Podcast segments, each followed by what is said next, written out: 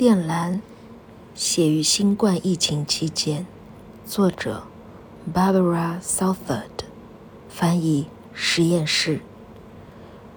有些清晨会被蓝色主宰，仿佛在这个旋转的地球上，除了地方的神圣感以外，别无他物。然后蒸发至黎明模糊的金枝中，猫用咕噜声将你唤醒。你把水壶接上，研磨咖啡豆，在安静的房子里，一群鸟儿在朦胧的光中歌唱，接近。下雨的味道从门下的缝渗入。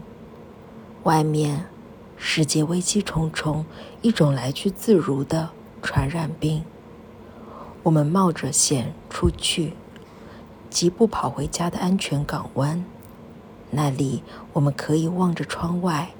看，一只蜜蜂将头埋入一朵花的腹部，沾着微露的花瓣将其紧紧裹住，如一个在母亲的怀抱中熟睡的婴孩。